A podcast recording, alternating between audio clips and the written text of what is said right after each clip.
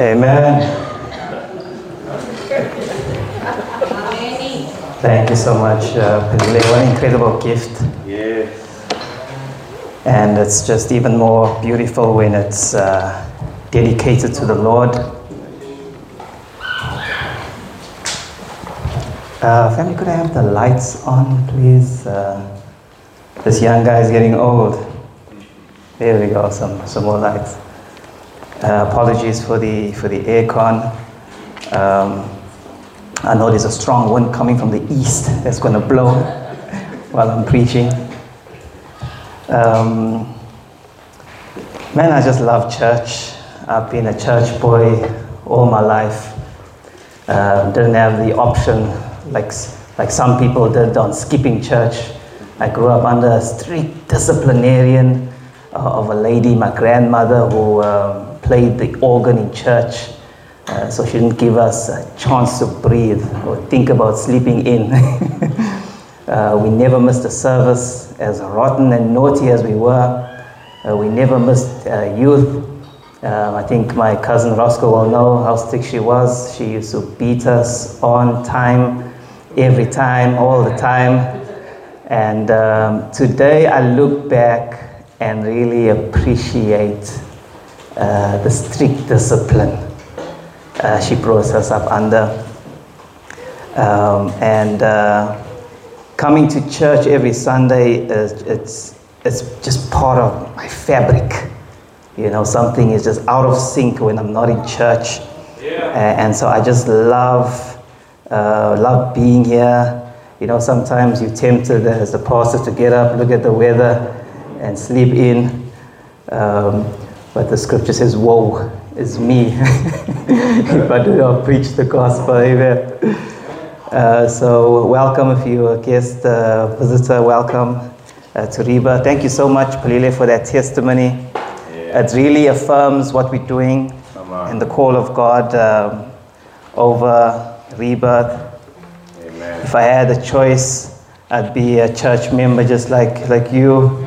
Uh, sit in, enjoy church, uh, instead of uh, having to preach here this morning. And trust me, every one of our preachers will tell you that um, there is no fun and, ex- and, excitement in preaching.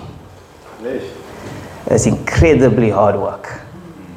Uh, in fact, H.B. Uh, Charles said that a desire to preach without the burden to prepare uh, just boils down to the desire to perform. Mm-hmm. And so I'd rather be uh, at home preparing, enjoying the Word of God, than having the pressure to, to preach it.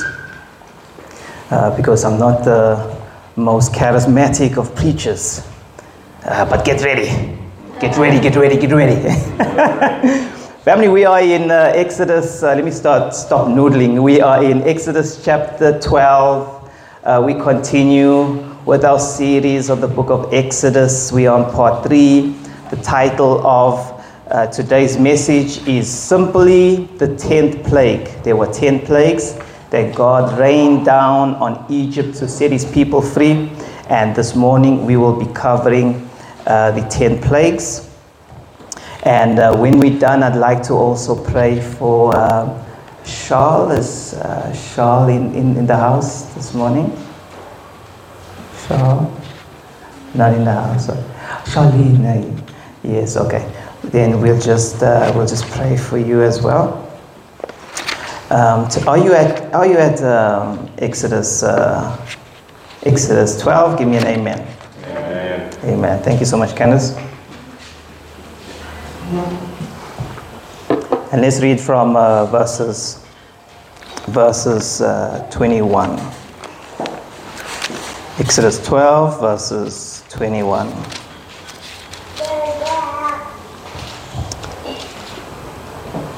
The Bible reads as follows Then Moses called all for all the elders of Israel and said to them, Pick out and take lambs for yourselves according to your families, and kill the Passover lamb. And you shall take a bunch of hyssop, dip it in the blood that is in the basin, and strike the lintel and the two doorposts with the blood that is in the basin. And none of you shall go out of the door of his house until morning.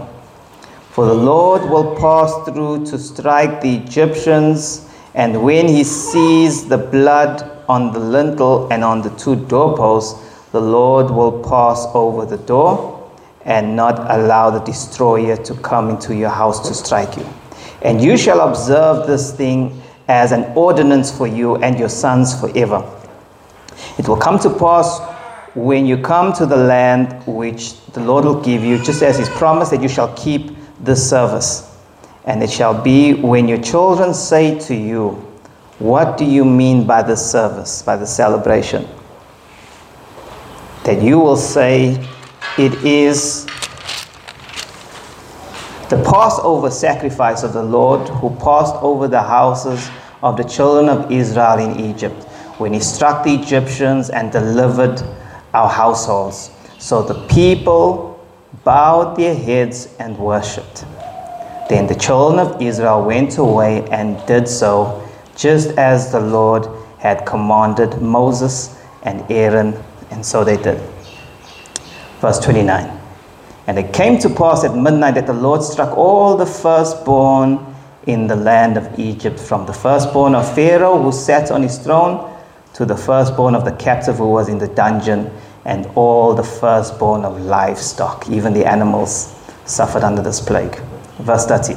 So Pharaoh rose in the night, he and all his servants and all the Egyptians, and there was a great cry in Egypt. For there was not one house where there was not one dead.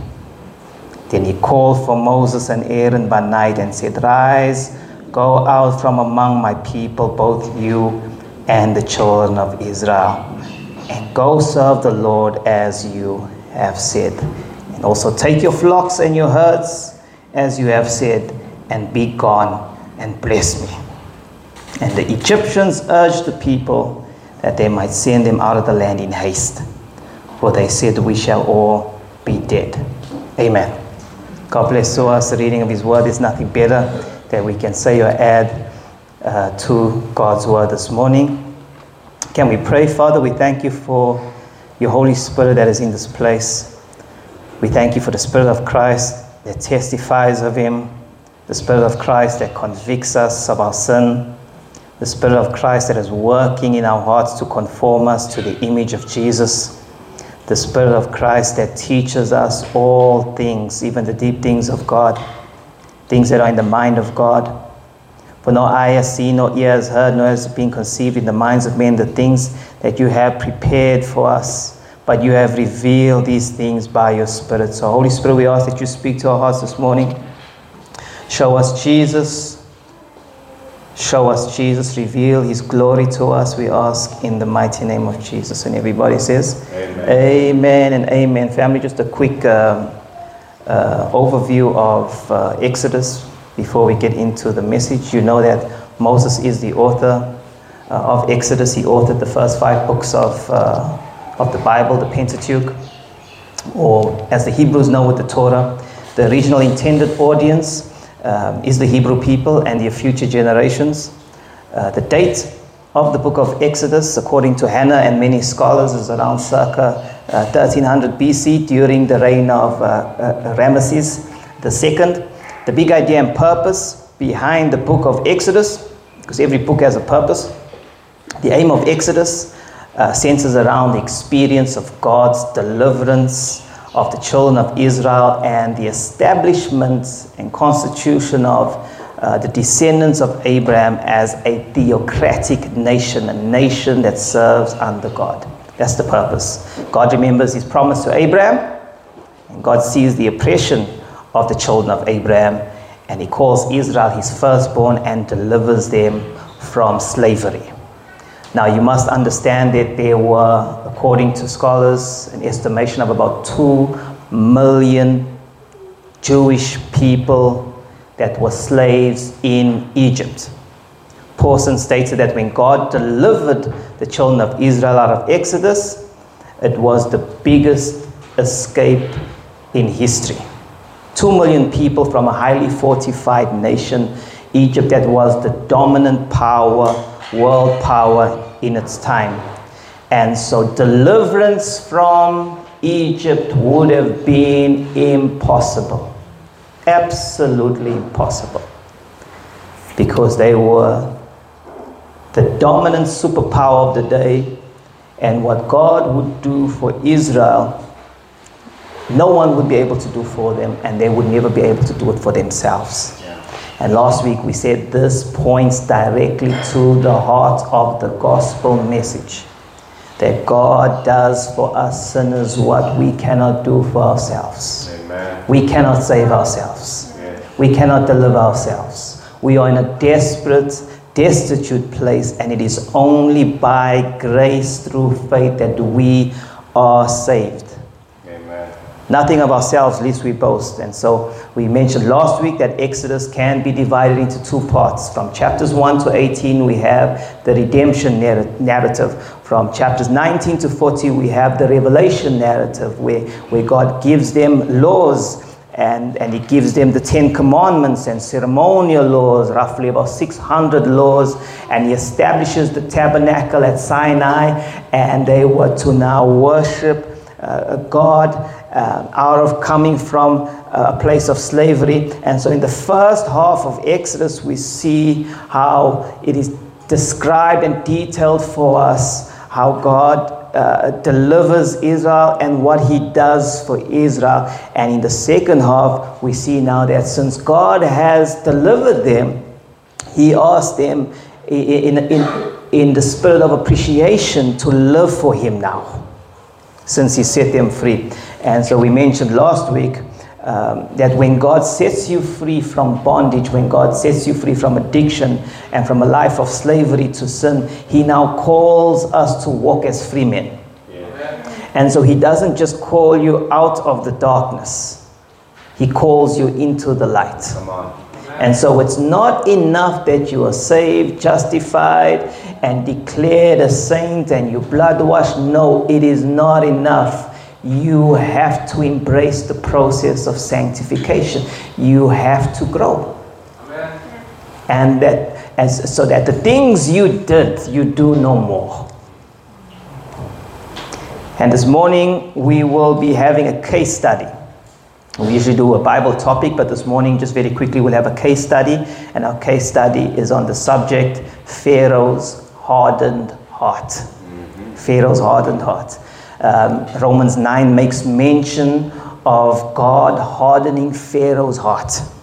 Uh, scripture says in Romans 9, verse 17 to 18, uh, concerning Pharaoh, I raised you up for this very purpose, that I may display my power in you, and that my name may be proclaimed in all the earth. We see the hardening of Pharaoh's heart described in detail for us between Exodus 7 and Exodus 12. Uh, in each of the plagues, 10 plagues, uh, there is a reference to Pharaoh hardening his heart. Uh, so, chapter 7, verse 22, with the plague of the blood, the Bible says, Pharaoh, his heart became hard. Chapter 8, with the frogs, uh, he hardened his own heart. Chapter 8, again in verse 19, with the gnats and lice, it said that Pharaoh, Pharaoh's heart was hardened. Chapter 8, again, another reference to Pharaoh hardening his own heart. Uh, chapter 9, verse 12, Pharaoh hardened his heart again. Uh, again in chapter 9, the Lord hardened Pharaoh's heart. Uh, chap- later on, again in chapter 9, the Lord hardened his heart again. With the locust, God announces that he's going to harden Pharaoh's heart. In chapter 10, when darkness covers the earth uh, uh and, and, and Egypt, Bible says God hardened Pharaoh's heart. And then with the death of the firstborn, in chapter 11, verse, verse 10, Bible says that God hardens Pharaoh's heart again. And when anything is repeated in a, in a narrative, God is trying to, to emphasize something. So, what we see between uh, plagues one and plagues five, the first f- five plagues, we see that Pharaoh is explicitly hardening his own heart. God doesn't harden his heart then. Then, from plague six to ten, we have four times that God hardens his heart. It's almost as though God's giving Pharaoh a chance to humble himself first. But he refuses through the first five plagues. So God removes his common grace and further hardens his heart. It's the picture we have in Romans 1. Because men were not grateful and didn't acknowledge God as God, God handed them over to themselves. Yeah. He removed his common grace. And uh, Romans 1 calls that, uh, uh, you know, being handed over to a reprobate mind. In other words, God saying, You've been so stubborn for so long, I am going to leave you to yourself. Yeah. But in this case, with Pharaoh, God says, Since you've hardened you, I'm going to harden it further for my glory. And when we look at the context of Romans 9, we see that Paul is speaking about the subject of the Jews rejecting the Messiah. And then he makes reference to him hardening Pharaoh's heart like he's hardened the Jews' hearts. And so, in conclusion, um, what we see here from Pharaoh's hardened heart and God hardening his heart is that no matter what Moses said, no matter what miracles were performed, Pharaoh would not listen. Ryken states that the back and forth repetition describing Pharaoh's heart in Exodus is a brilliant way of diagnosing the human condition. In other words, Pharaoh is the very picture of an unbeliever. A man who is determined not to give in to God.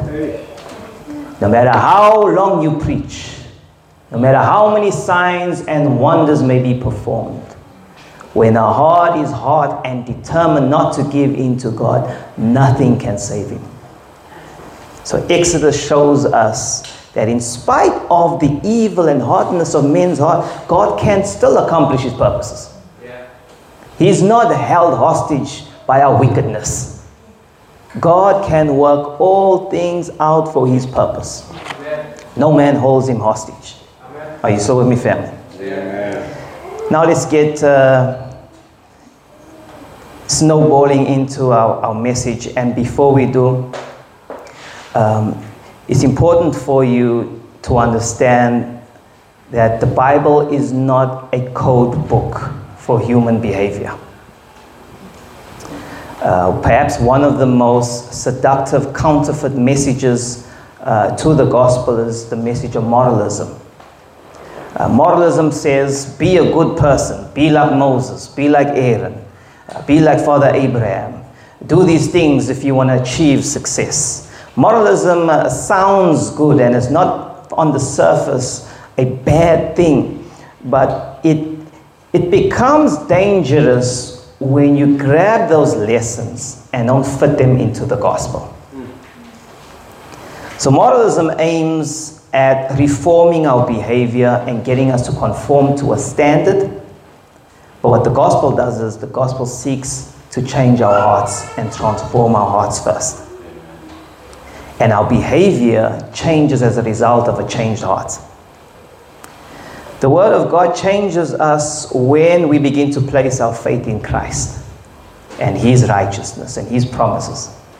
So when we examine and read the Old Testament, don't simply look for lessons for success or lessons to become a good example.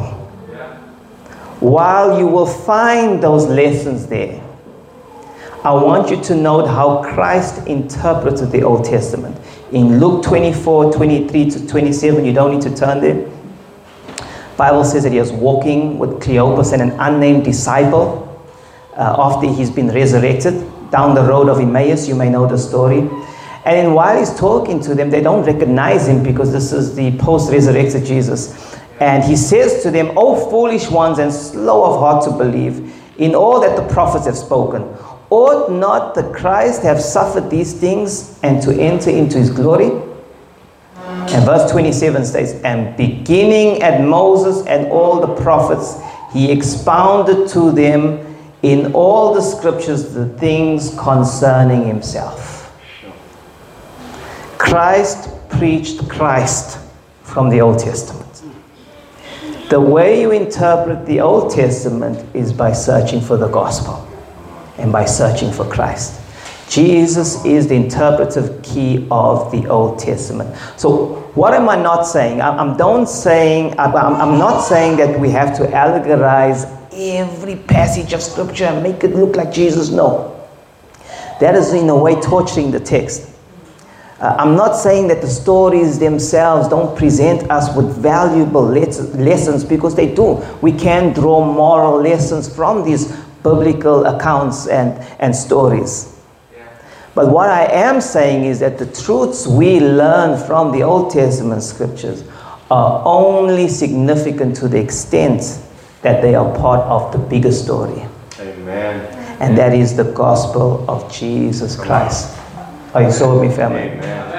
And I've mentioned in, in times past that there are three floors to biblical interpretation. Do you remember that?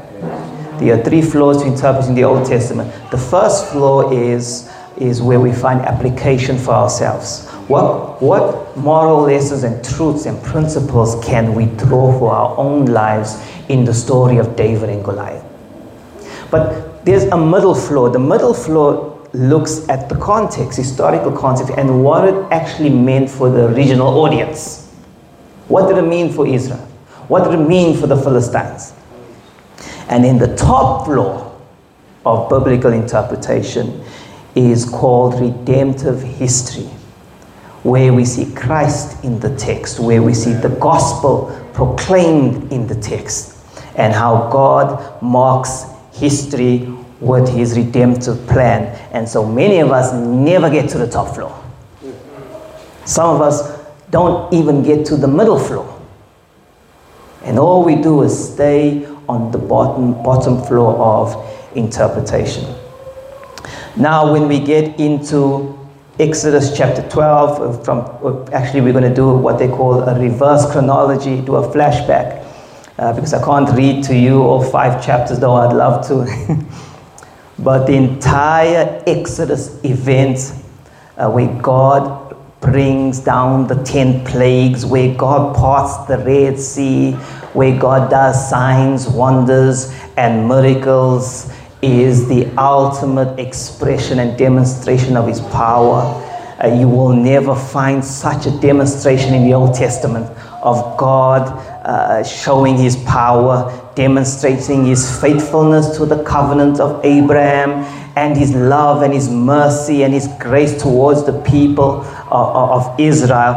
And the world will never get to see such a demonstration of power and God's faithfulness until the time Christ would come. The world will never get to see such a demonstration of God's power until Jesus Christ would walk the earth.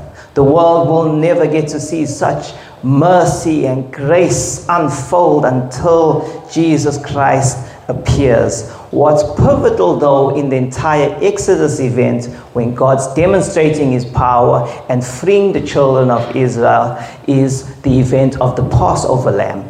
Everything hinges on the story and the plague of the Passover lamb that was sacrificed because it was at that 10th plague that God delivers the children of Israel from over 400 years of slavery. So, in all the miracles Moses does, and in all the plagues that God rains down from the first plague to the ninth plague, the 10th plague is the culminating event. Yeah. Where God now uses the Passover lamb to redeem his people. There are a series of 10 plagues from chapter 7 to chapter 12. There's the plague where the water of the Nile is turned into blood. Uh, then we have the plague of the frogs, the plagues of the, of the lice. As I'm mentioning lice, some of you are feeling your, your hair and scalp itching.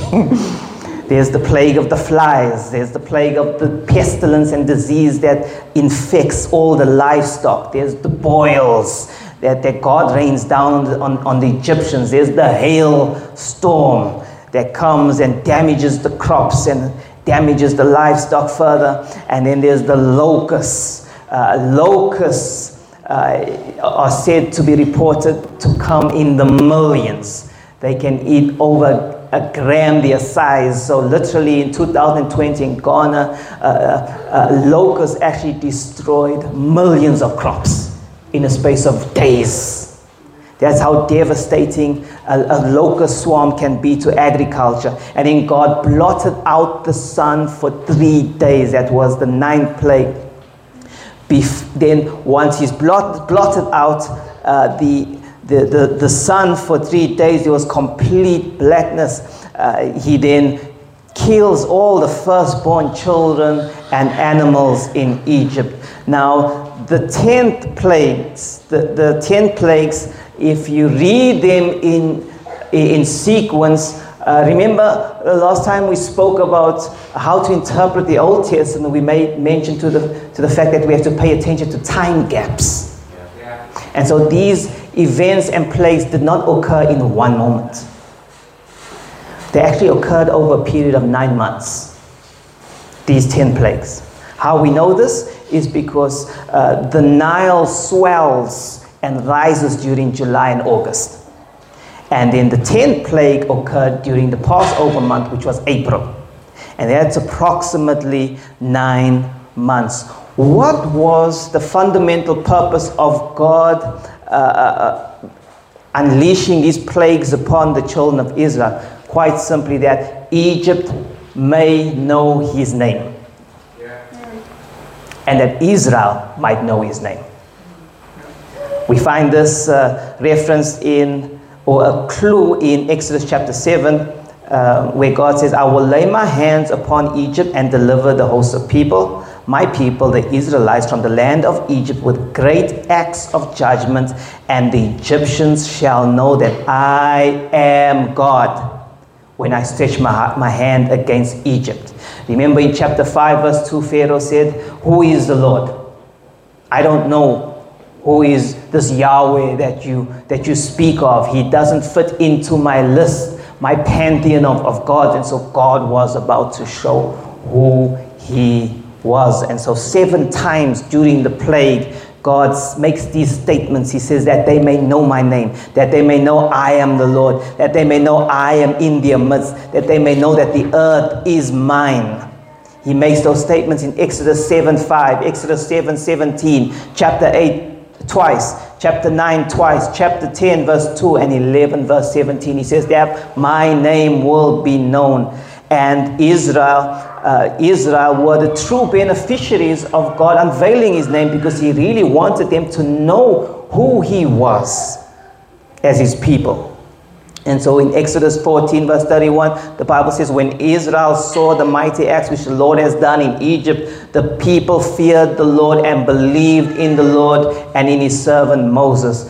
Israel and Egypt were steeped in a polytheistic worldview. They served multiple gods. Israel wasn't exempt from this. They were influenced by the culture. And so God was about to reveal himself to the children of Israel as the one true living God. And that's why when he teaches the children of Israel in Deuteronomy, he says, Behold, O Israel, I, the Lord your God, am one. And beside me there is no other. And so he saved Israel uh, for his namesake. Yeah. Psalm 106, verse 8 says, Nevertheless, the Lord saved them for his name's sake, that he might make known his mighty power. He saved them and delivered them for his reputation. He saved and delivered them to reveal who he is, his character. He saved and delivered them out of Egypt to expand his glory, that his name would become famous. And so these 10 plagues were to reveal who he was. Are you still with me, family? Yeah. And so God in God rained down 10 plagues. These 10 plagues invoke the story of creation because Exodus is an extended story of creation.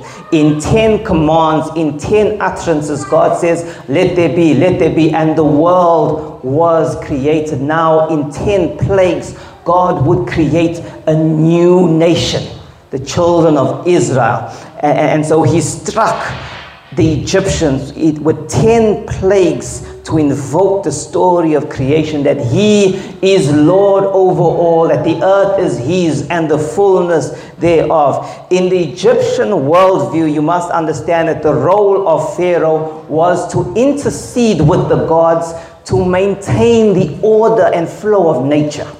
That was, it was the role of a Pharaoh They, they were looked at as a deity that they helped to control the order of nature. And so they worshiped Pharaoh, they worshiped his God, and God was about to show them that I'm, I'm going to upset the flow of nature because all of creation hangs on my words. Yeah. And in 10 judgments over Israel, he shows that he is supreme over land, he is supreme over water, and he is supreme over the sky. The 10 plagues further reference the 10 commandments that God would now give to the children of Israel. In the study of biblical numerology, 10 is the number of completion.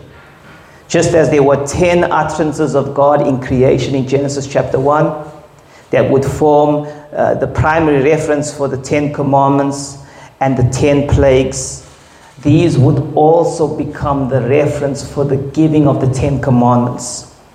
That God will give and express His nature and His name to the children of Israel. And so there is a correlation between the Ten Commandments and the Ten Plagues. The purpose of both of them is to reveal His name. Are you still with me, family? Amen. Perhaps the most intriguing feature of these ten plagues is that in these 10 plagues we find God go to war with the gods of Egypt. Exodus 12, verse 12, it says, And against all the gods of Egypt I will execute judgment. I am the Lord. And so God shows up the foolishness of trusting in false gods. God, God shows up the foolishness of trusting in the Egyptian gods. There were many. And so he judges them. He goes to war on idolatry. If, if there's anything you place your trust in other than God, God will go to war with it. And so he shows the Egyptians and the Hebrews how the Egyptian gods of the earth, sky, and land cannot protect them. And so in Exodus 7, verses 14 to 21, he turns the Nile into blood, which is a direct assault on the Egyptian god of the Nile, which is called Hapi, and a direct assault on the god Khnum, which was pictured as a ram in Exodus 8, we find God go to war with Heqet, who was the goddess of birth, who was pictured with the head of a frog. Yeah. We find God in chapter 8 judge the God of the desert, Set, who is illustrated in the gnats and lice. We find God in chapter 8 judge Uatchit and Khepri, who is the Lord of the Marshites and is symbolized by the head of a fly. We find God judge Hathor and Apis, the god, the goddess of agriculture, which is symbolized with the head of a cow. In Exodus 9, we find God judge Sekhmet, the goddess of power over disease, and Sunu, the goddess of pestilence, when he brings boils down on the children of, of Egypt. In Exodus chapter 9, we find God judge the goddess of the sky, Nut, and the goddess of the crops and fertility, Osiris, and the god of storms by bringing down hail. In Exodus 10, we find God judge Nut and Osiris again when he brings the locusts. Again, later on in Exodus 20, uh, Exodus 10, 21 to 29, we find God judge the god of the sun, Horus, and Ra, the sky goddess, and Hathor, the sky goddess, when he blots out the sun for three days. God is at war with the gods of Egypt. And then lastly, in Exodus 11 through to chapter 12, we find God judge Pharaoh himself and his firstborn son who was worshipped as a deity. And God judge Isis, the goddess of the protected children, when he kills all the firstborn of Egypt. So God is at war with idolatry. That's why if you're going to serve anything other than God, make sure it's God enough to heal you when you're sick. Make sure it's good enough to save you on the day of judgment. And that's why God tested the heart of Abraham. He said, Take your son and put him on the altar. If you're going to make an idol out of your son, I will show you how vain and how temporal your trust in your son can be. Give me your son. God tests his heart. And so God will always test us in whatever we put our heart in. If you put your heart in your career, He may test it. If you put your, your heart even on your family, He will test it. If you put your heart on your resources and your influence and your reputation, God will test it. Just to show you nothing else is worthy of being God in Him. Because He's a jealous God. Amen. And so uh, the 10 plagues, when we examine them more closely, we see that the first nine plagues are set out in three sets. Three sets.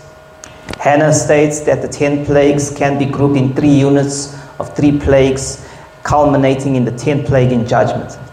So we find that the first three plagues, the plague of the blood, the frogs, and the gnats, are the first set. The second set is the death of the livestock, the boils, and the flies. The third set is the hail, the locust, and the darkness. Now, over these three sets, you will find a pattern. Within the first set of three plagues, the rod of Aaron is used. Within the second set of three plagues, the rod of Moses is used and not the rod of Aaron. In the last set of three plagues, there's no rod used.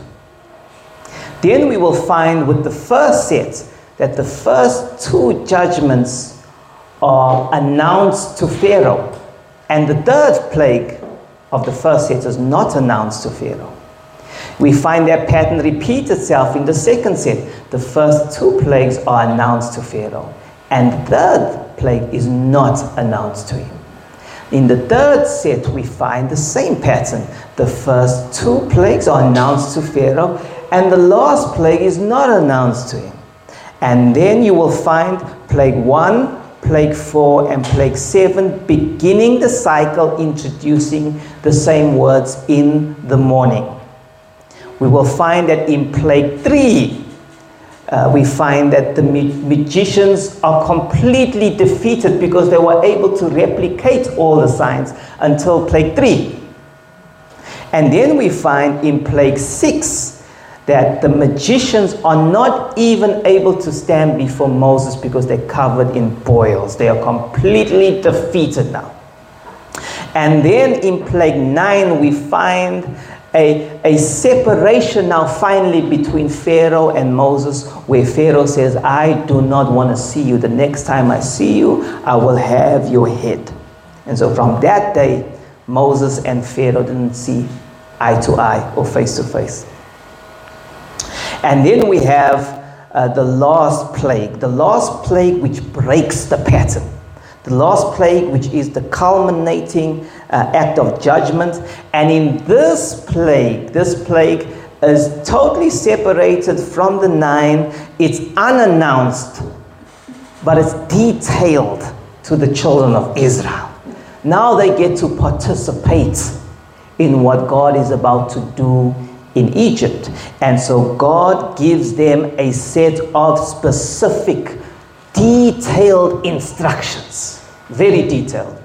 He says each of the household should take a lamb. The lamb must be without spot and blemish. The lamb must be killed uh, at twilight. The blood of the lamb must be dipped with, uh, with hyssop branches and applied to the lintels of the doors. Uh, the, the lamb must be roasted, not boiled, roasted. Somebody say roasted lamb. It must be roasted in fire, and not one bone of the lamb is to be broken. The lamb must be eaten completely, no leftovers, no doggy bag. And this day must be marked and established and memorialized as a celebration, the Passover feast for all eternity. The Jews still celebrate it now. This would be the plague that puts the proverbial last straw on the camel's back of Pharaoh. And this would be the last plague that brings deliverance for the children of Israel. But one cannot deny the sense of poetic justice in this last plague, the sense of divine retribution attached to this plague. And Fausset and Brown put it so clearly when they spoke of the death of the firstborn, and I quote, At midnight the Lord smote all the firstborn in the land of Egypt. At the moment when the Israelites were observing the newly instituted feast in the singular manner described, the threatened calamity overtook the Egyptians. It is more easy to imagine than describe the confusion and terror of their people that suddenly were roused from sleep and env- enveloped in darkness. None could assist their neighbors when the groans of the dying and the wild shrieks of the mourners were heard from everywhere. The hope of every family was destroyed at a stroke. This judgment, terrible though it was, revealed the equity of divine retribution because for 80 years the Egyptians had caused the male children of the Israelites to be drowned in the river. Exodus 1:16. Now all their firstborn would fall under the stroke of the destroying angel. They were made in the justice of God to feel something of what the children of Israel were made to feel, unquote. God applied the law of retaliation, an eye for an eye. For 80 years, the children of Israel had their babies thrown into the river Nile. And God said, I will give you what you deserve. Tell me, there's nothing worse than getting from God what you deserve. I never prayed to the Lord and said, Lord, be fair. Yeah. I said, Lord, give me grace. I need mercy. I'm weak, I'm frail, I need you. And the difference between grace, judgment, and mercy is this grace is where God gives us what we don't deserve. Some of us didn't deserve the jobs we have, the husband, handsome husbands you have, the good looking wives you have, the car you drive, the house you live in. Some of us are looking like, how are you living there? How do you afford? The grace of God. You don't deserve what you have. So why boast about it? Why boast about what you have when what you had you receive freely? The mercy of God is when God withholds from us what we deserve. We deserve punishment. We deserve death. Is there anyone here that thinks you deserve the best? Think again because that's not the message of the gospel. We are all, we were all dead in our sins, objects of His wrath. And He did not show us judgment, He showed us mercy and grace. Judgment, on the other hand, is when God actually decides to give you what you deserve. So I want His grace. I want His mercy. Amen. And so the death of the Passover lamb in Exodus chapter 12 fundamentally served as a shadow. As a shadow, a flickering shadow to the perfect and climactic death of Jesus Christ that was to come. Matthew 27, Matthew 15, 20, Luke 23, and John 19.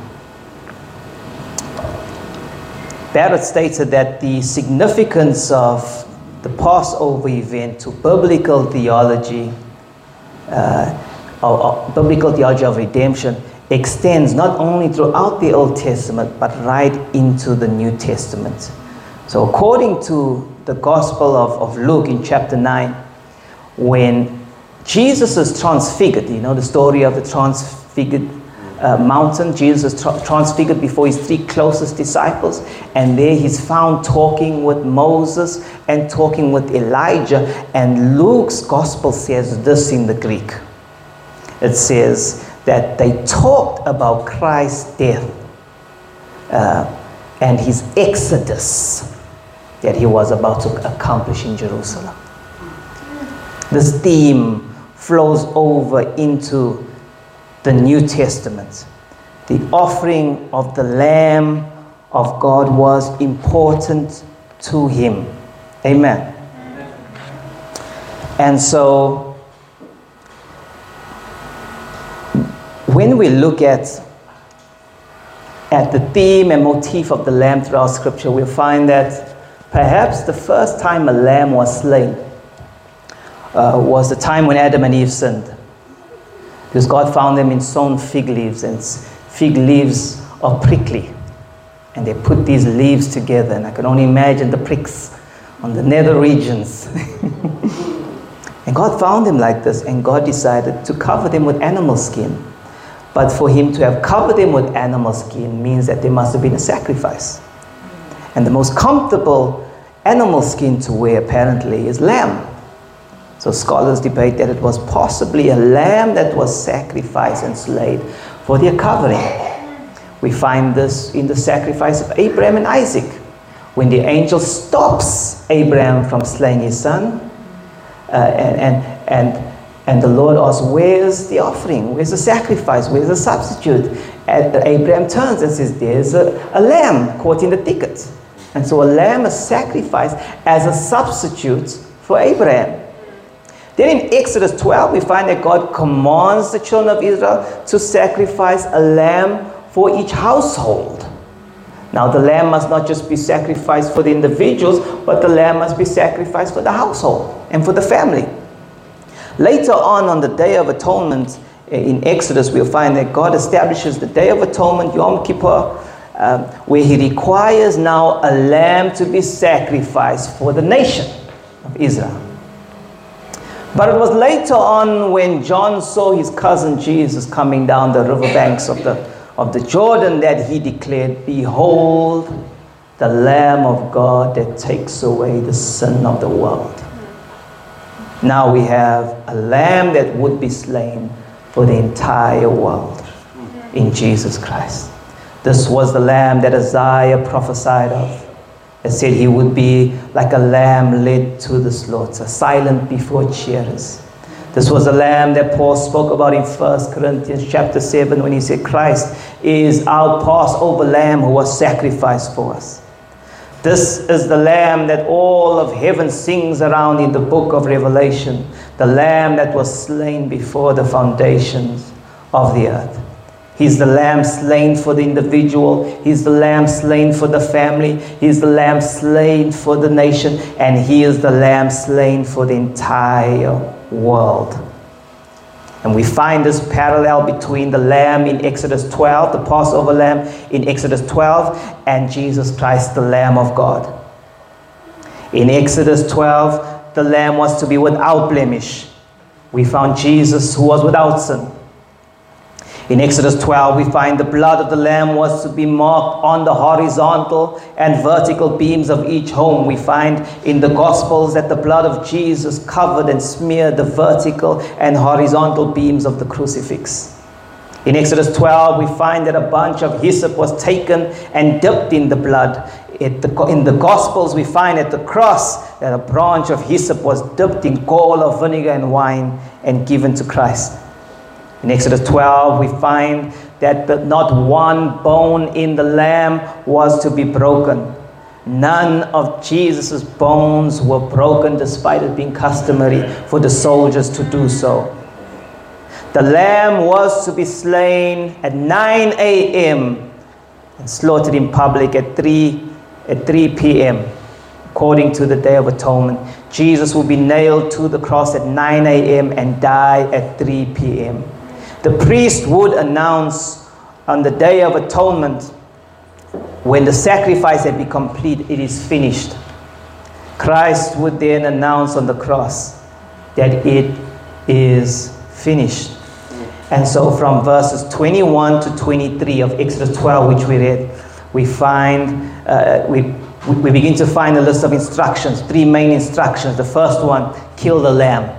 The lamb must be killed. So it reads from verses 21 to 23 Then Moses called all the elders of Israel and said to them, Pick out and take lambs for yourselves according to your families and kill the Passover lamb. Now, I want you for a moment to consider the context. The context is, is that the lamb was chosen on the 10th day of the month.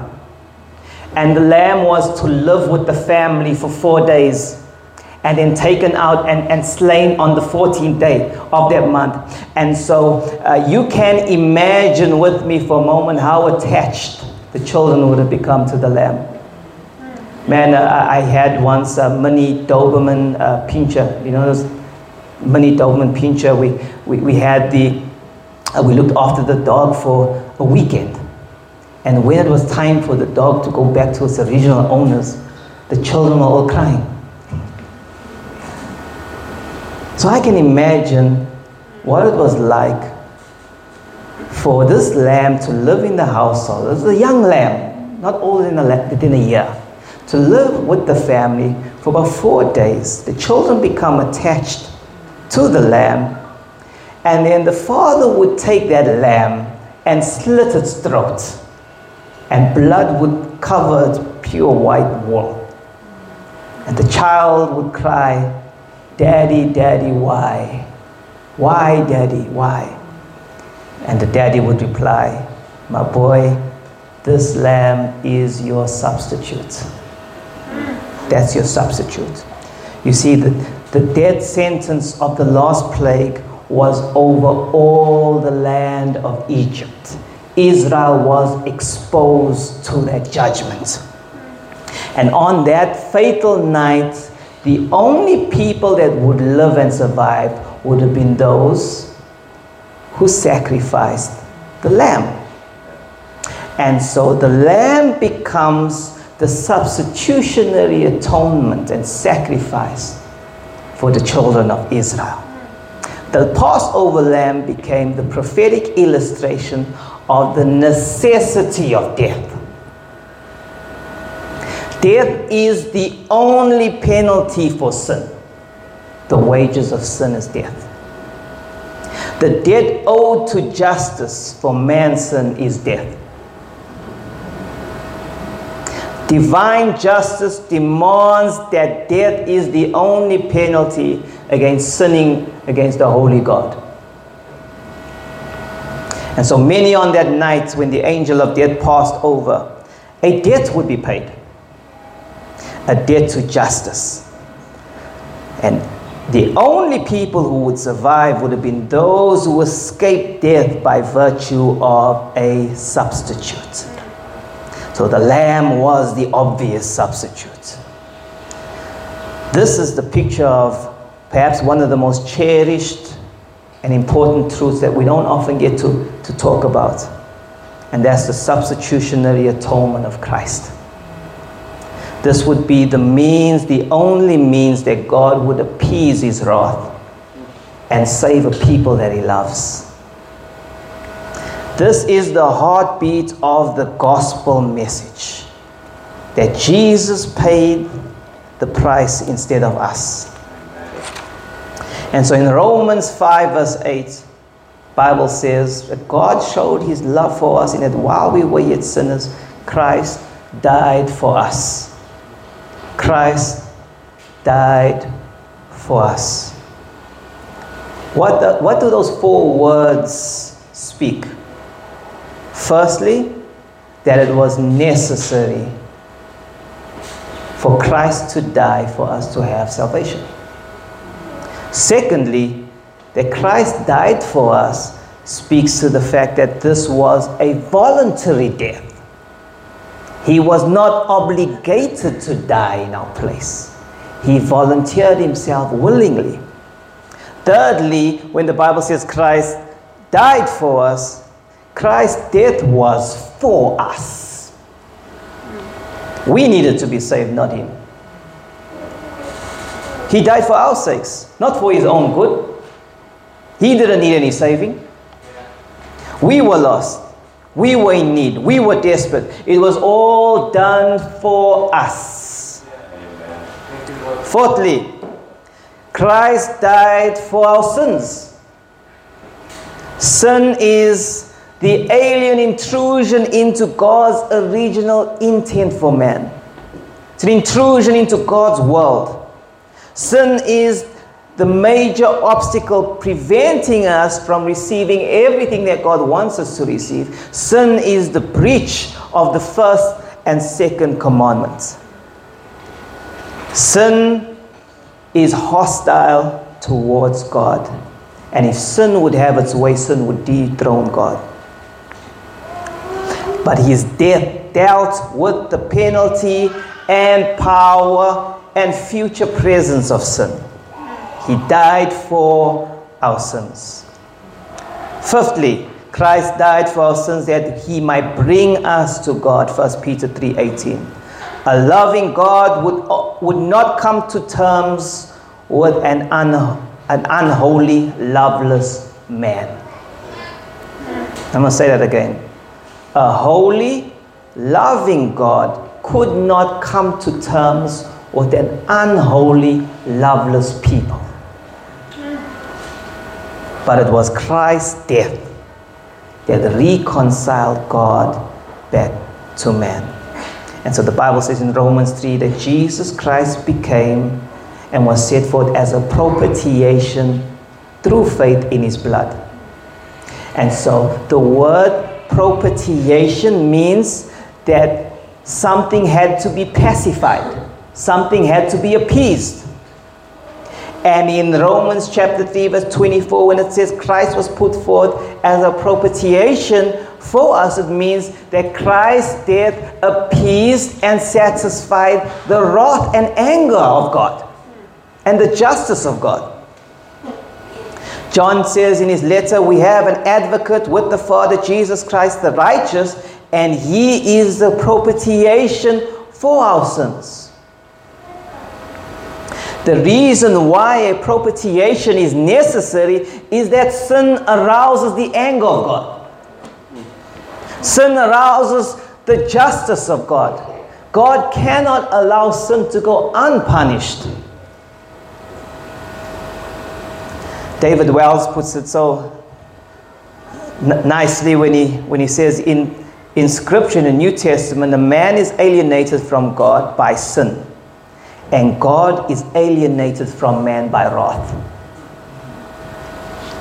It is only the substitutionary death of Christ that sin is overcome and the wrath of God averted, so that God can now look on man without displeasure. And man can now look upon God without fear. Sin was atoned and God was propitiated. Sin was dealt with and removed out of the way, and God's justice and wrath was appeased and stayed.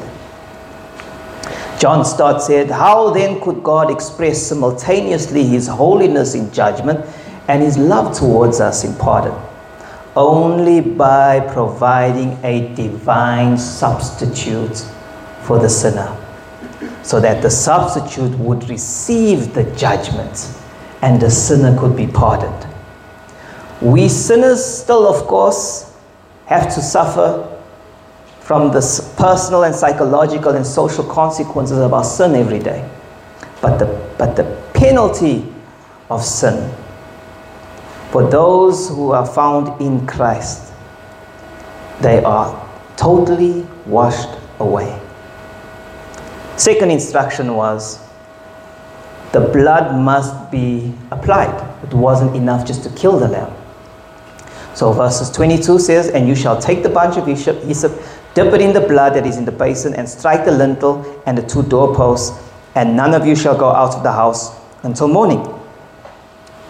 It wasn't sufficient for the blood to be to be slit, for the lamb to be slain. It wasn't enough for the lamb to die and be sacrificed.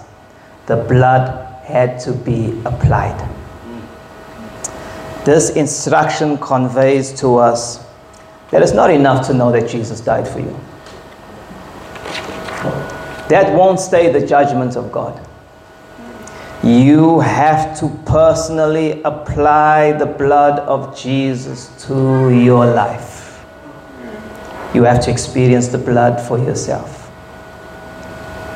You have to be washed in the blood of the Lamb. You have to confess your sins, repent, and believe in the Lord Jesus Christ. I want to ask you that question.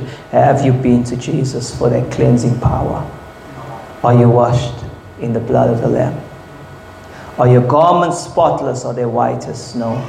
Are you washed in the blood of the Lamb? Verse 13 of chapter 12 says, And the blood shall be a sign for you on your houses where you are, and when I see the blood, I will pass over you. The blood was a reminder to the children of Israel that a death had taken place. The blood was a reminder to God that an atonement was made. And so when the people looked at the doorpost smeared with blood, they could, they could know for sure that their, their sins were expedited. That means that their sins were moved out of the way. And when God saw the blood, it was a sign that death had taken place and the penalty was paid and there was a propitiation. If death was the execution of justice of justice, then the blood was the effective cause of deliverance. The death of the lamb wasn't enough. The blood had to be shed and the blood had to be applied. Death without bloodshed meant no atonement. Neither bloodshed without blood or death. So, in other words, it was necessary for Christ not only to die, but for him to shed his blood. Death was necessary to satisfy justice, but the blood was necessary to appease and turn away the wrath of God, because when the angel saw the blood, he passed over.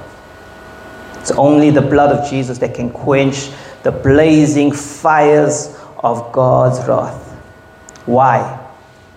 Because the blood of Jesus was sinless. There's life in the blood.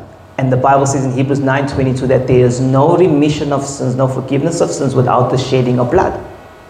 So for God's anger and justice to be appeased and his wrath to be stayed, uh, there had to be the shedding of blood, a death and the shedding of blood. But not just any blood, because all of our bloods were stained with sin. It had to be the blood of a sinless man, and Jesus fit the bill. Now, there's a book called uh, How to Clean Practically Anything. They tell you how you can remove ballpoint pens, stains with glycerine, how you can remove berry stains from boiling water, crayon stains from vinegar. Mothers, I hope you're listening blood stains from ammonia, grass stains from alcohol, and magic marker stains with hydrogen peroxide, and mildew stains with bleach. How you can remove rust with lemon juice, but the book did not cover how to get rid of sin and its stains. Because there's only one solution for a sin stained soul, and that is the blood of Jesus. By his blood, Romans 5, we are justified. We are saved from God's wrath through him by his blood. Ephesians 1, verse 7 In him we have redemption through his blood, the forgiveness of sins, according to the riches of his grace. Romans 5, 9 I'm spared from God's wrath. Much more, now having been justified by his blood, we shall now be saved from his wrath. Last instruction, I'm going to close here, was instruction to stay in the house marked with blood.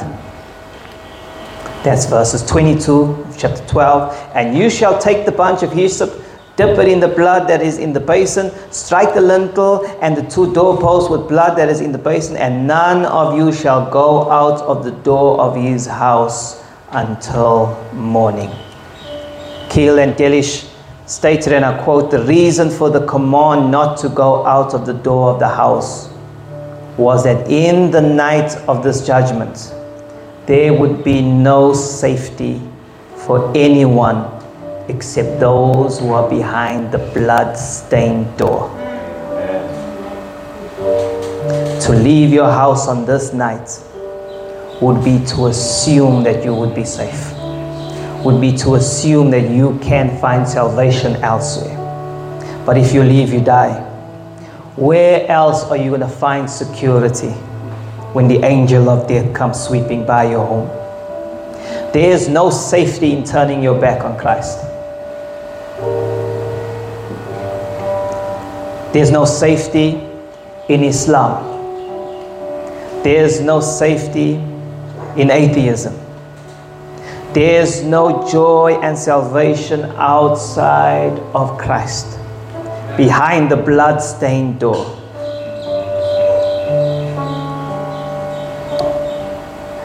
Lastly, he gave us an instruction in verses 24 to 7.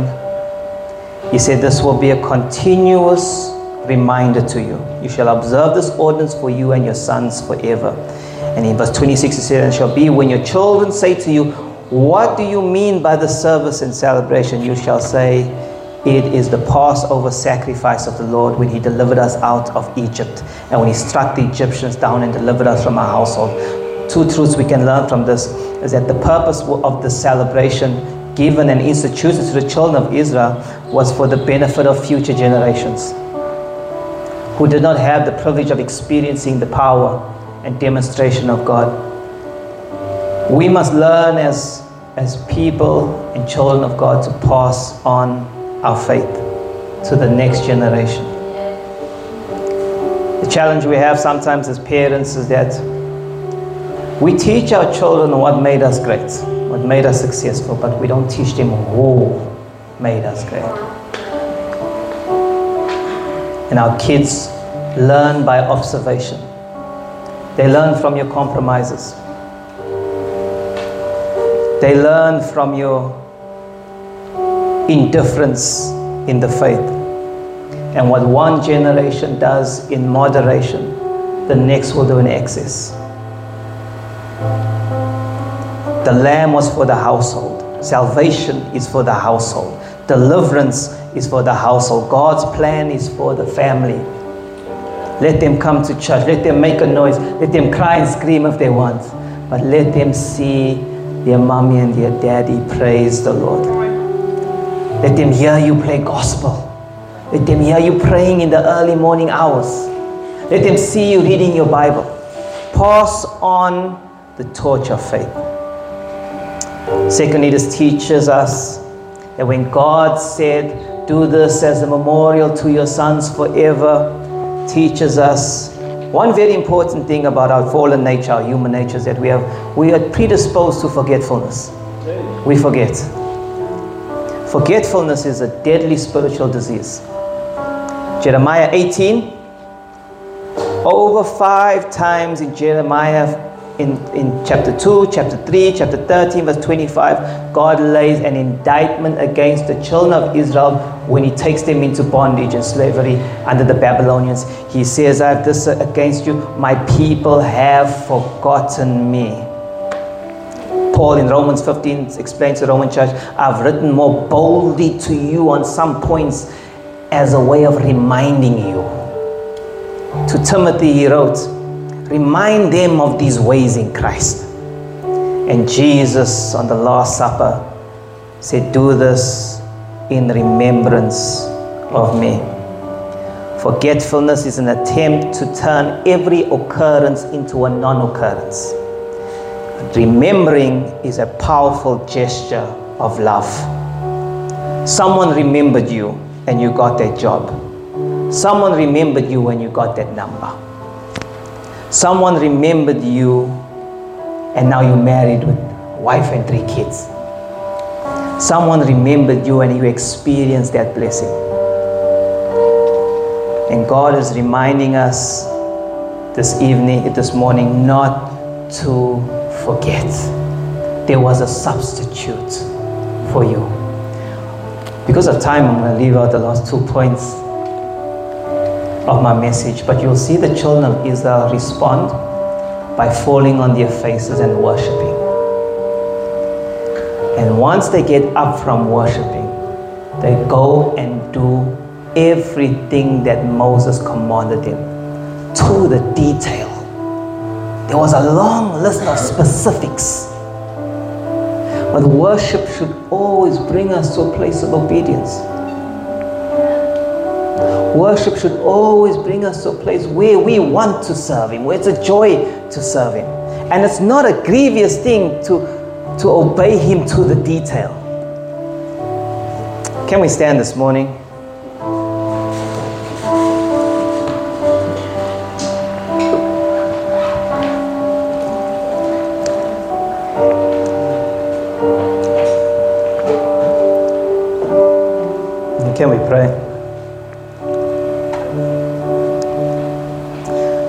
Think, uh, Charlene, before we close, can we, can we also just pray for you?